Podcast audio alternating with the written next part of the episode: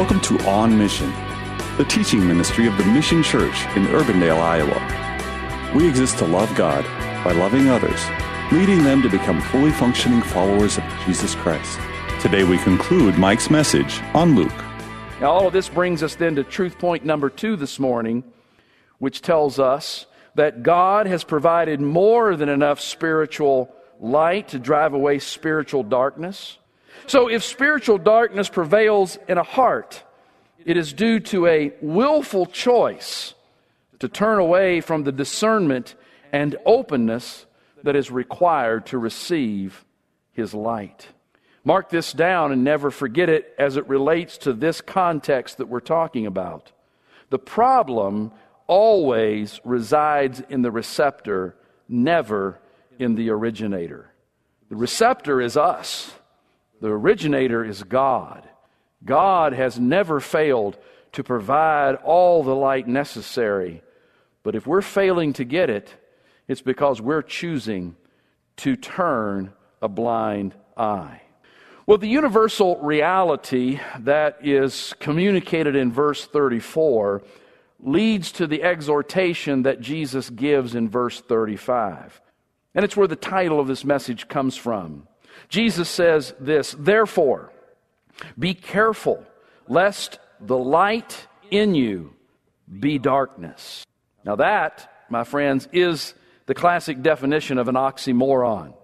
The, the truth is, is that light cannot be darkness. I mean, it's impossible. But what is possible is that what one thinks is light may in fact be darkness. For example, uh, the person who believes that they must find a way to make themselves worthy of God's grace. You know, that thought of self reform, it looks like light to a great number of people even people who are setting in Bible based, Christ centered churches. But the idea of self reform for salvation is not light, it is actually darkness. That's what Ephesians chapter 2, verses 8 and 9 communicate to us. For by grace you have been saved through faith. And that's not of your own doing. It is the gift of God, notice, not of works, lest anyone should boast. And then there's the idea that, that sinners can maybe look to some other personage or some other thing other than Jesus Christ to find acceptance with God. For many Buddhists, for many Muslims, for many Hindus, for many Baha'i adherents, that looks like light. But in fact, it is darkness. Acts chapter 4, verses 11 through 12 says, that this Jesus is the stone that was rejected by you, the builders, speaking specifically there of national Israel and their leaders. But Peter goes on to say that, they, that he has become the cornerstone. And he says in verse 12, and there is salvation in no one else, for there is no other name given under heaven among men by which we must be saved. Jesus sums it up in John chapter 14, verse 6, when he said, I am the way, the truth, and the life, and no one comes to the Father except by me. Truth point number three is something that I want us to pay careful attention to.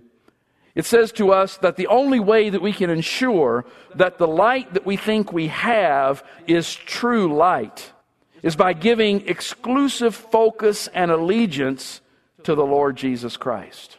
If we're not focused exclusively on Jesus, if He doesn't have our full allegiance, then I'm here to tell you that the light you think you have is actually darkness.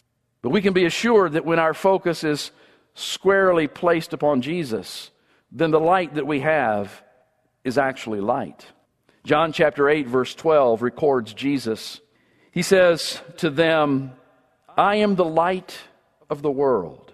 Whoever follows me will not walk in darkness, but will have the light of life. Well, this brings us to verse 36 and to an application. And based on the words that Jesus concludes with here, it appears that the intended application is this. Catch it.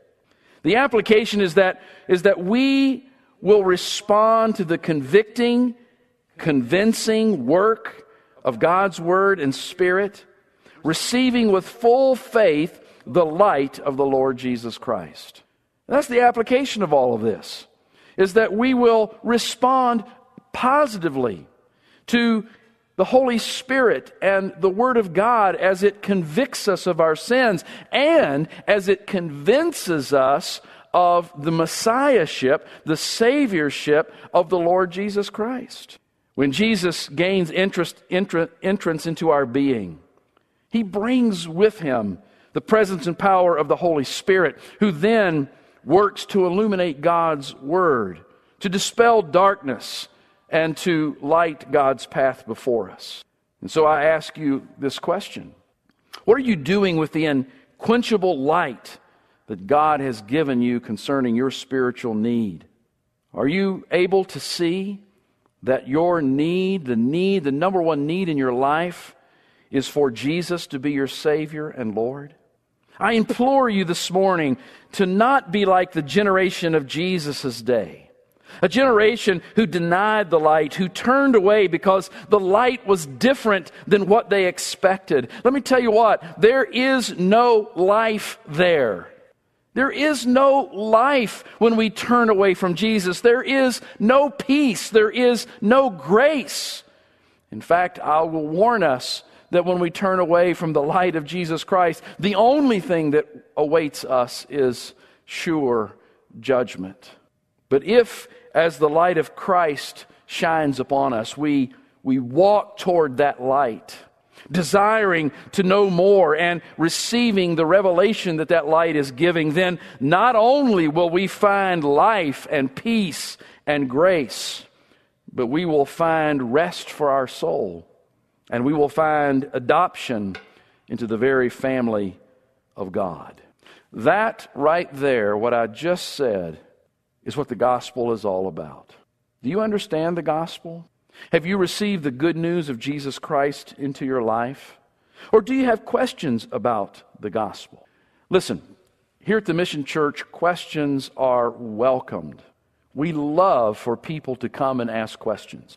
And if you have questions about what it means to be a follower of Jesus, what it means to turn from sin and self to embrace Jesus Christ as your Savior and Lord, then I want to encourage you to contact us. Now, listen, I know that right now we're living in a strange time. We're not just able to gather and be in, groups, but you know what? If nothing else, we can connect by phone, we can connect by email, we can connect by text. I want to give you my personal information right now because if you have questions about the gospel, I want to talk to you.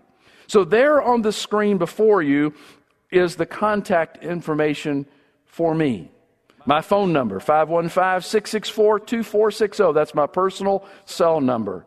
If you want to talk to me or dialogue with me, you can call, you can text. My email is mrose at the missiondsm.org. I hope that you'll take advantage of that and get your questions answered. Now, I want to finish up this morning by just talking to my Christian brothers and sisters.